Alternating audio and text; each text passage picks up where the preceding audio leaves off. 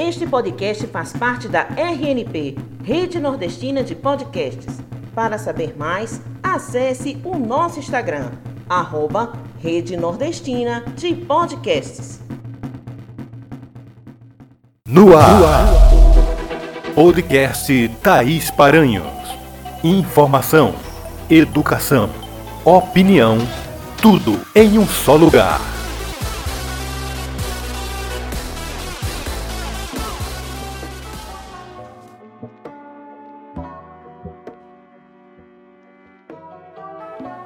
E aí, pessoas, tudo bem com vocês? Nos últimos dias, a cidade de Petrópolis, na região serrana do Rio de Janeiro, está sofrendo as consequências de uma tempestade torrencial. O número de mortos, no momento em que gravo este episódio, ultrapassou os cem. Ainda há dezenas de desaparecidos e milhares de desabrigados. O povo da cidade praticamente perdeu tudo e é preciso que se formem redes de solidariedade para levar comida, água potável, produtos de higiene e limpeza, enfim, o básico nesses dias. E de todo o Brasil, a ajuda vem chegando, mas a situação é complicada. Famílias inteiras estão desaparecidas. Parentes cavam os escombros com as próprias mãos, na esperança de encontrar alguém ou pelo menos os corpos. O blog Thaís Paranhos está com uma página especial sobre como as pessoas podem ajudar o povo de Petrópolis através de donativos, doações financeiras e outras formas de ajudar a população. Assim que você entra na página do blog, você verá o link para entrar na página especial S O S Petrópolis. Nosso endereço é thaís paranhos ponto com ponto b r.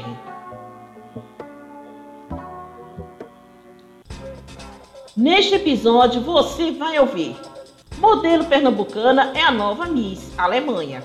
Hospitais de transição, alternativa para aliviar a lotação de casas de saúde.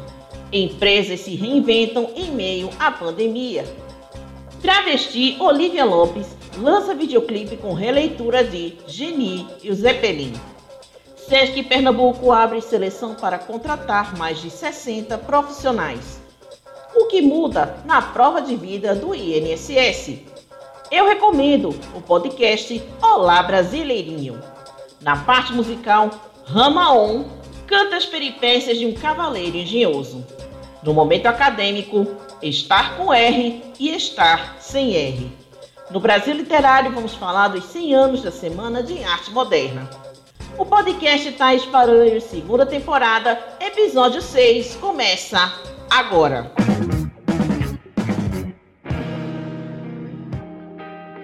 A modelo, ativista e assistente social Domitila Barros, de trinta e sete anos, venceu neste sábado, dia dezenove, o concurso de beleza Miss Alemanha.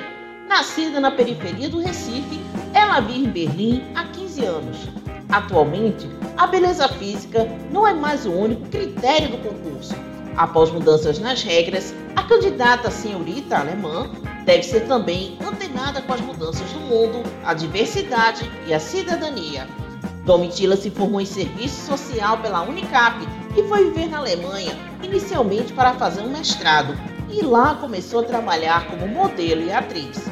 Há vinte anos, ela desenvolve projetos sociais, incluindo a criação de um método de ensino da leitura e da escrita associado à música e à dança. Esse trabalho lhe rendeu o Prêmio Millennium Dreamer, concedido pela Unesco.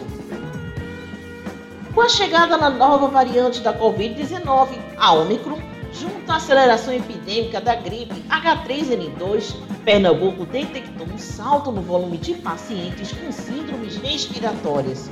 Diante disso, de acordo com dados da Secretaria de Saúde de Pernambuco, o número de solicitações por leitos de U T I atingiu na última semana o mesmo volume do pico da primeira onda de Covid ocorrida em maio de dois mil e vinte. A situação é crítica também na rede privada, o que reforça a necessidade de repensar modelos de assistência para conceito de hospitais de transição.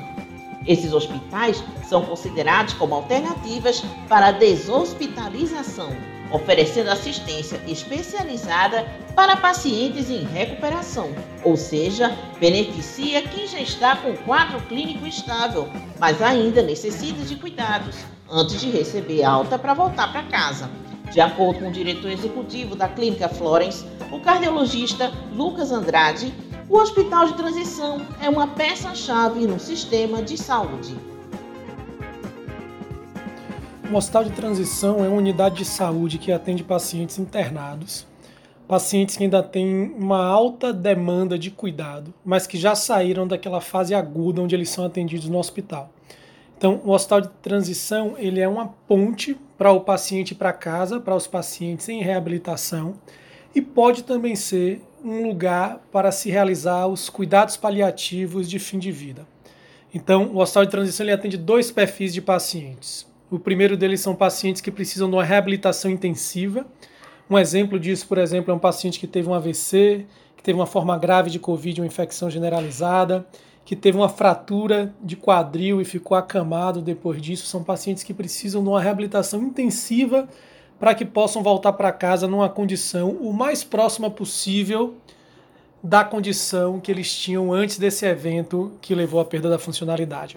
O outro perfil de paciente, então são dois perfis diferentes, são pacientes que têm doenças que ameaçam a continuidade da vida e que precisam de um controle de sintoma de uma forma intensiva, adequada por uma equipe especializada. Esses são os pacientes em cuidados paliativos de fim de vida. De fato, o hospital de transição é uma peça-chave para o sistema de saúde, à medida que ele possibilita a deshospitalização precoce de pacientes que ainda têm alta demanda de cuidado, porém estão estáveis. Então a gente chega a receber, por exemplo, na Florence, setenta por cento dos pacientes chegam a vir de unidades fechadas. Para você ter um exemplo disso, no período da pandemia, os atendimentos que a gente fez no hospital de transição de pacientes que vieram diretos da U T I foi o equivalente a gente criar uma U T I de treze leitos no período mais crítico da pandemia. Então, o hospital de transição ele é fundamental para que todo esse ecossistema de saúde ele gire. A gente recebe o paciente no hospital de transição, esse paciente libera um leito agudo para um paciente que está na emergência e precisa ir para um cuidado na fase aguda, um cuidado de alta complexidade. Perfeito. Além desse impacto na, na capacidade do sistema de saúde, o hospital de transição ele também é uma ferramenta-chave para o controle de custo. À medida que você consegue atender os pacientes por custos menores do que os custos hospitalares e entregar o cuidado que é mais adequado para o paciente naquele momento. Tem até uma frase que a gente gosta muito, que diz que é, é o paciente certo, na hora certa, no lugar certo, com o custo certo. Então, muitos pacientes que estão internados, eles poderiam ter essa fase do tratamento, que é uma fase de reabilitação, uma fase de convalescência, uma fase pós-aguda, numa instituição voltada para isso, para a reabilitação, e esse é o papel do hospital de transição. Uma em cada quatro pequenas empresas, em média, precisou se reinventar para sobreviver à pandemia, de acordo com o levantamento do Sebrae do Rio Grande do Sul, revelando que vinte e cinco por cento dos empreendedores alteraram suas estratégias para enfrentar restrições impostas pela pandemia. Algumas das principais mudanças implantadas pelas empresas brasileiras estão sendo mantidas, pois o comportamento do consumidor também mudou. Entre elas estão o relacionamento com a clientela por redes sociais, a adoção de controles financeiros mais rígidos e o relacionamento com fornecedores e compras de insumos online. O consultor Álvaro Neves comenta sobre essas transformações. E as organizações que entenderam É, a necessidade dessa mudança na sua forma de agir, de pensar e, e de interagir com seus clientes, estão sem dúvida nenhuma garantindo a sua sobrevivência, garantindo a permanência do negócio e, sobretudo, garantindo a fidelidade desse cliente, desse novo perfil de cliente, é, deste novo momento, ou novo normal, desse momento, entre aspas, pós pós-pandemia, que exige das empresas é, muita, muita estratégia para lidar com as novas situações, com colaboradores é, é, que vão se infectando e vão diminuindo o quadro funcional, se adaptando, né, ajustando, transformando é, trabalhadores que são de cunho administrativo, em operacional, né, e remodelando esses processos e transformando essas pessoas em polivalentes a fim de atender a essas demandas sem, sem perder aí a, a qualidade e sem perder, na verdade, os clientes. Travesti Olivia Lopes lança videoclipe com releitura de Geni e o Zepelim. Desde o lançamento da canção, através do espetáculo A Ópera do Malandro, a música Geni e o Zepelim de Chico Buarque vem sendo constantemente interpretada por atores e atrizes cisgêneros, como uma canção que ilustra, de forma poética e ainda atual, as realidades de milhares de travestis ao redor do Brasil. Por isso, se faz necessário novas interpretações com atrizes trans. Através da linguagem de videoclipe, o roteiro do filme trabalha com duas narrativas simultaneamente. A da canção, retratada através da letra, e outra original, ilustrando o dia a dia de uma travesti em tempos atuais. O clipe se passa em três locações de São Paulo: um minhocão, um banheiro público e uma boate.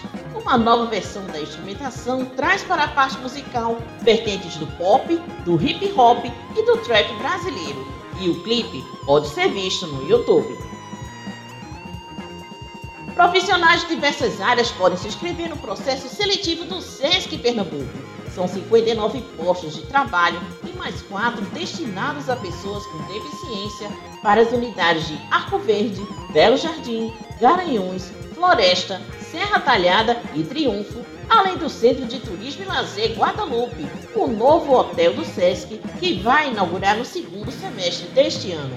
As inscrições acontecem até às três horas da tarde do dia vinte e quatro de fevereiro e já podem ser realizadas pelo site sesc ponto org ponto br, onde os interessados devem navegar até a aba sobre o SESC e trabalhe conosco para escolher a unidade e o cargo para o qual vai se candidatar. Em Arcoverde, a vaga é para atendente de copa e cozinha. Em Belo Jardim, para assistente administrativo. Já em Floresta, é para professor de esportes. Em Garanhuns, para cozinheiro e atendente de copa e cozinha. Em Serra Talhada, para professor de esportes. E em Triunfo, para cozinheiro e professor de esportes. A unidade com maior número de vagas é o Centro de Turismo e Lazer Guadalupe, em Sirinhaém. São mais de vinte contratações para cargos como nutricionista, assistente administrativo, supervisão de hospedagem, analista ambiental, professor de esportes, entre outras funções.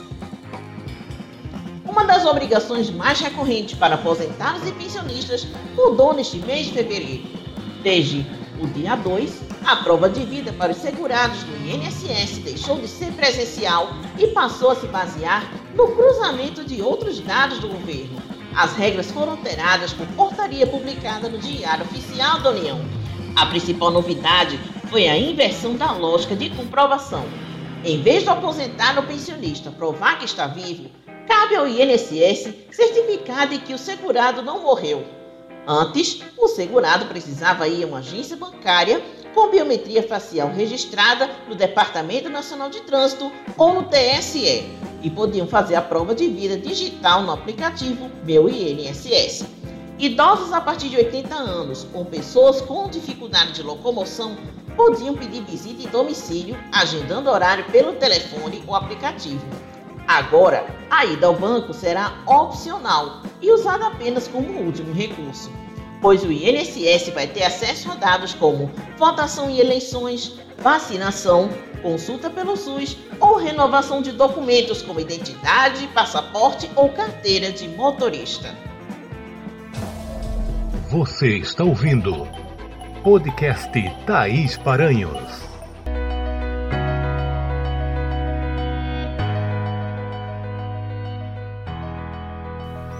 Nesses tempos modernos, os cuidados com a saúde, desde a prevenção até a reabilitação, é preciso contar com profissionais qualificados.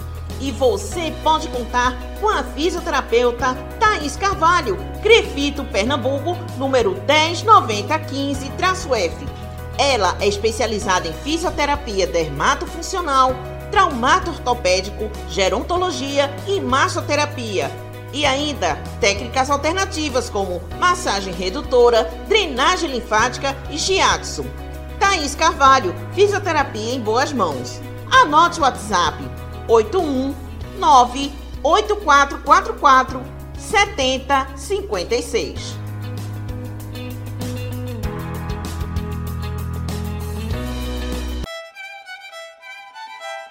Se você é formado em Direito e pretende fazer concursos públicos ou a prova da O A B, você pode se preparar com o professor Robson Sobreira. As aulas são totalmente online, com horário exclusivo e pessoas de todo o Brasil podem agendar seus horários. O professor Robson Sobreira é bacharel em Direito, pós-graduado em Direito Civil e Processo Civil. E as aulas englobam áreas de Direito Civil, Direito Administrativo, Direito Tributário, Direito Constitucional, Direito Empresarial e Direito Trabalhista. As inscrições estão abertas através do telefone oito um nove oito seis quatro nove três oito nove três.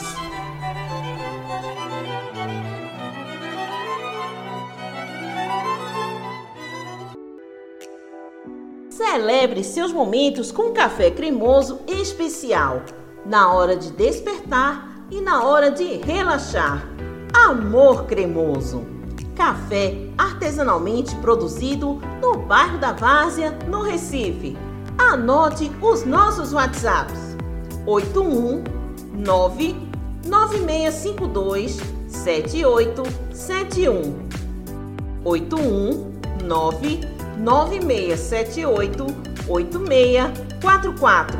Siga nosso Instagram, arroba amor underline café cremoso.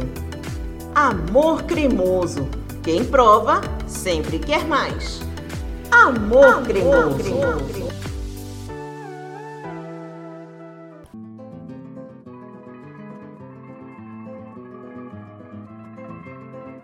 Você gosta do artesanato genuinamente pernambucano?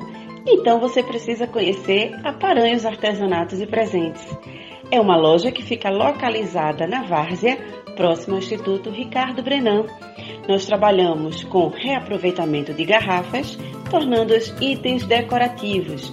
Confeccionamos também itens atemporais, com base na juta, como anjos e Nossa Senhora Rústica.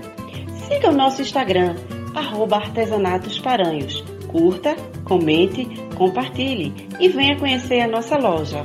Rua Isaac Buril, número cem, Várzea.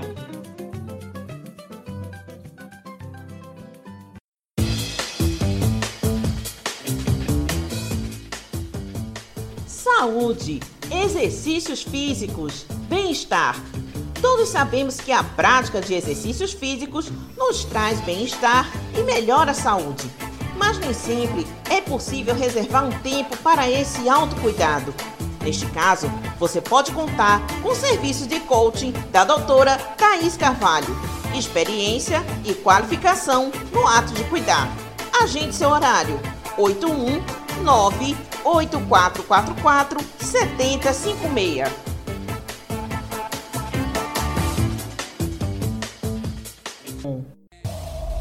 Você está ouvindo podcast Thaís Paranhos.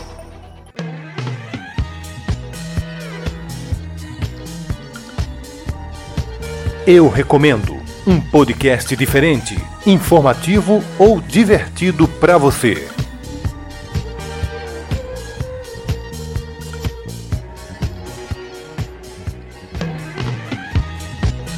O podcast Olá Brasileirinho traz irreverência e o sabor amargo da vida moderna, direto para os ouvidos. Aquela dose de vergonha alheia que todo mundo gosta. E sem vergonha alguma, quem apresenta seu podcast pra gente é o Yuri Carvalho. Olá, ouvintes da Thaís. Aqui é o Yuri Carvalho do Olá Brasileirinho, o do centésimo podcast de improviso mais ouvido na Alemanha em dois mil e vinte e um. Aqui vocês escutam críticas sociais e cultura com um humor ácido e diferente. Dá uma olhada lá no meu trabalho, tá no Spotify. É, então, vamos para o giro aleatório da semana. Vamos aliviar as nossas mentes. vamos respirar com calma, né? E para o giro aleatório de hoje, eu vou trazer uma coisa fantástica. O Bad, Vibe, Bad Vibes Memes, né, uma página do Instagram, trouxe, junto com o Ministério da Saúde e o Governo Federal, anunciaram a nova lista de comorbidades. A partir de hoje, podem se vacinar as pessoas com as seguintes comorbidades: jogadores de LOL, proprietários de Maréia, Tipo e Siena. Acho até que motoristas de Chery e Q Q também deveriam entrar na lista, porque aquilo não é um carro, né? Profissionais autônomos de cobrança, vulgarmente conhecidos como agiotas. Mulheres com pezinho trinta e três e trinta e seis. Isso aí realmente é uma comorbidade, as pessoas precisam entender e elas precisam de sapatos menores. Pessoas com tatuagem Carpe Diem. Eu acho que não podemos parar apenas no Carpe Diem. Temos que levar em conta também as pessoas com a tatuagem Fé e as pessoas com tatuagem um, Hiragana e Katakana. São símbolos japoneses que eles não sabem o que significam e na maioria das vezes está escrito estrangeiro idiota. Consumidores de pizza de brócolis. Porra é essa, velho? Quem come pizza de brócolis? Eu nunca vi uma pizza de brócolis na vida, isso não é comorbidade, isso é maluquice, não existe. Não existe, eu já vi até pizza de batata palha.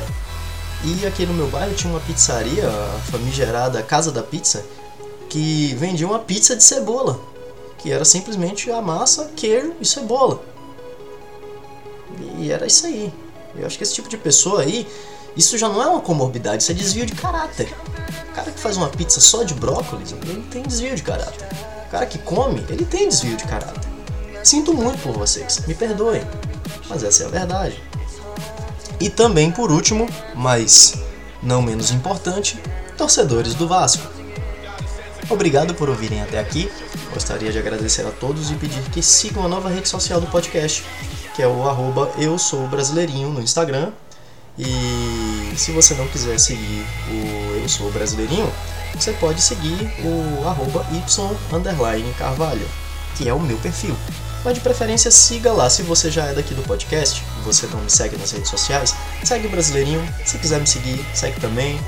É... A mesma coisa, Yuri Carvalho para o Twitter também, e lá eu lanço enquetes para saber qual vai ser o próximo episódio, eu dou votações para que vocês decidam qual vai ser o rumo do podcast.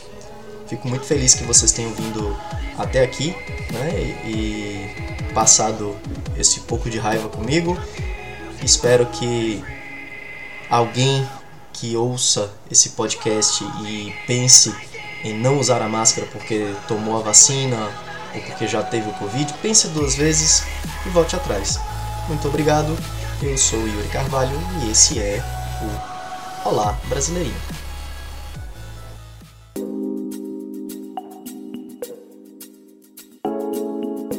Momento acadêmico.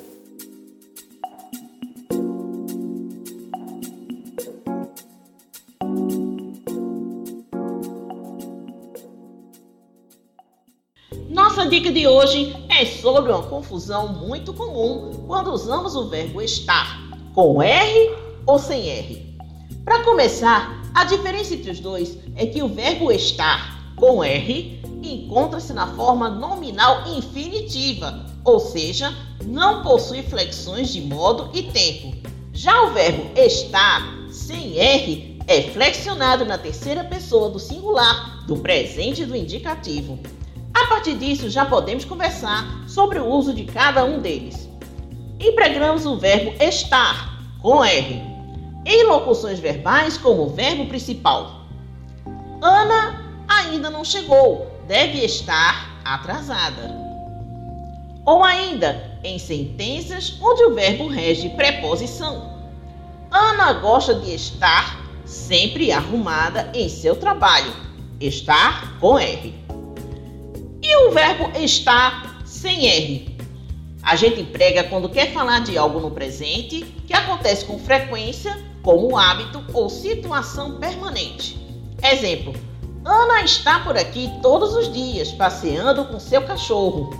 Está sem R. Em outras palavras, se o verbo está no infinitivo, sempre tem R. E se o verbo está flexionado, não utilizamos o R. Não confunda estar com R e estar sem R.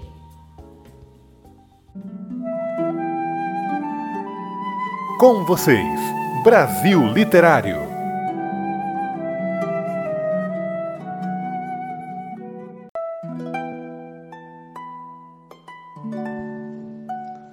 Poética, Manuel Bandeira. Estou farto do lirismo comedido, do lirismo bem comportado, do lirismo funcionário público com livro de ponto, expediente, protocolo e manifestações de apreço. A senhor diretor, estou farto do lirismo que para e vai averiguar no dicionário o cunho vernáculo de um vocábulo. Abaixo os puristas! Todas as palavras, sobretudo os barbarismos universais, todas as construções, sobretudo as sínteses de exceção, todos os ritmos, sobretudo os inumeráveis. Estou farto do lirismo namorador, político, raquítico, sifilítico, de todo lirismo que capitula ao que quer que seja, fora de si mesmo. De resto não é lirismo. Será contabilidade, tabela de consenos, secretário do amante exemplar, com cem modelos de cartas e as diferentes maneiras de agradar e agraves mulheres, etcétera. Quero antes o lirismo dos loucos, o lirismo dos bêbados, o lirismo difícil e bugente dos bêbados, o lirismo dos Claude Shakespeare. Não quero saber do lirismo que não é libertação.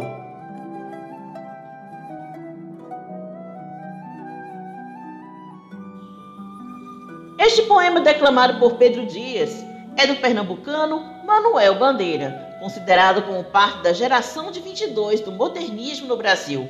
Seu poema, Os Sapos, foi o abre-alas da Semana de Arte Moderna.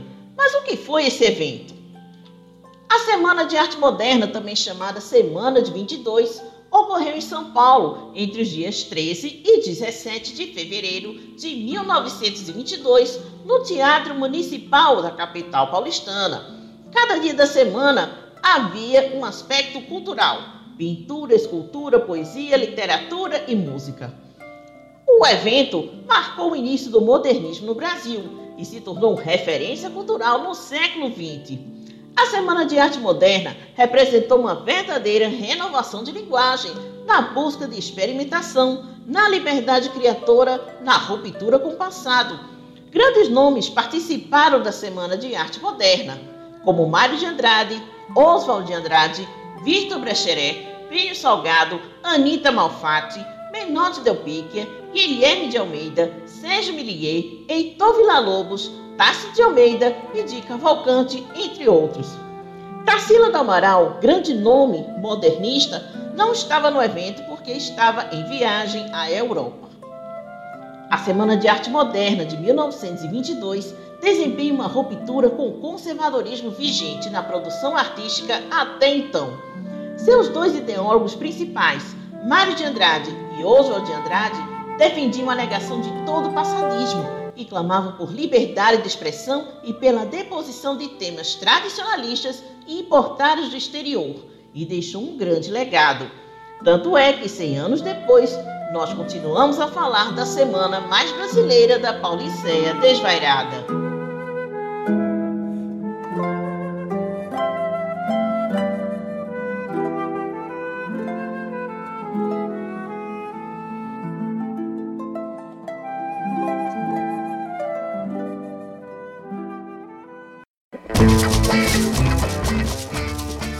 O pernambucano Rama Om tem dezesseis anos de carreira e um histórico de parcerias com artistas do naipe do Projeto Sansara, Isaá, Petrônias Criaturas, entre outros artistas. Atualmente, Rama é multi-instrumentista, tocando violão, guitarra, ukulele, baixo, violino, pífano, percussão e até instrumentos exóticos como didgeridoo, um instrumento aborígene australiano, e a gaita diatônica. A canção O Engenhoso Cavaleiro, o Dom Quixote de Olinda, é uma composição de Rama, que também toca guitarras, baixo, violão e efeitos. Junto a ele, outros músicos tocam como Grilovski, Gilu e Lucas dos Prazeres. Então, vamos de música, com vocês, O Engenhoso Cavaleiro.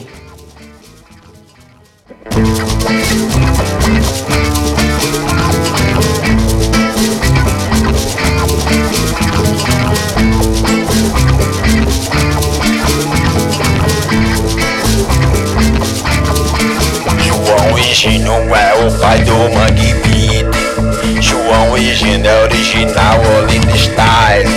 João Egino tomou um latão de cana, subiu e chupou cana, conversou com caranguejo. João Egino é o pai do Mangue Beat. João Egino é original Olinda Style. João Egino tomou vários becogis, tomou horrível tricugir, foi nadar no manguezal. João Egino é o pai do Mangue Beat. João Egino é original Olinda Style. João Egino tomou uma carraspana, a gireia com banana, cheirou loló do sucesso. João Egino é o pai do Mangue Beat. João Egino é original Olinda Style. João Egino conversou com um timbo, tocou um maracatu, voou na raiz aérea. João Egino é o pai do Mangue Beat. João Egino é original Olinda Style. João Egino tomou uma Coca-Cola, cheirou uma lata de cola, pegou até psicopédio. João Egino.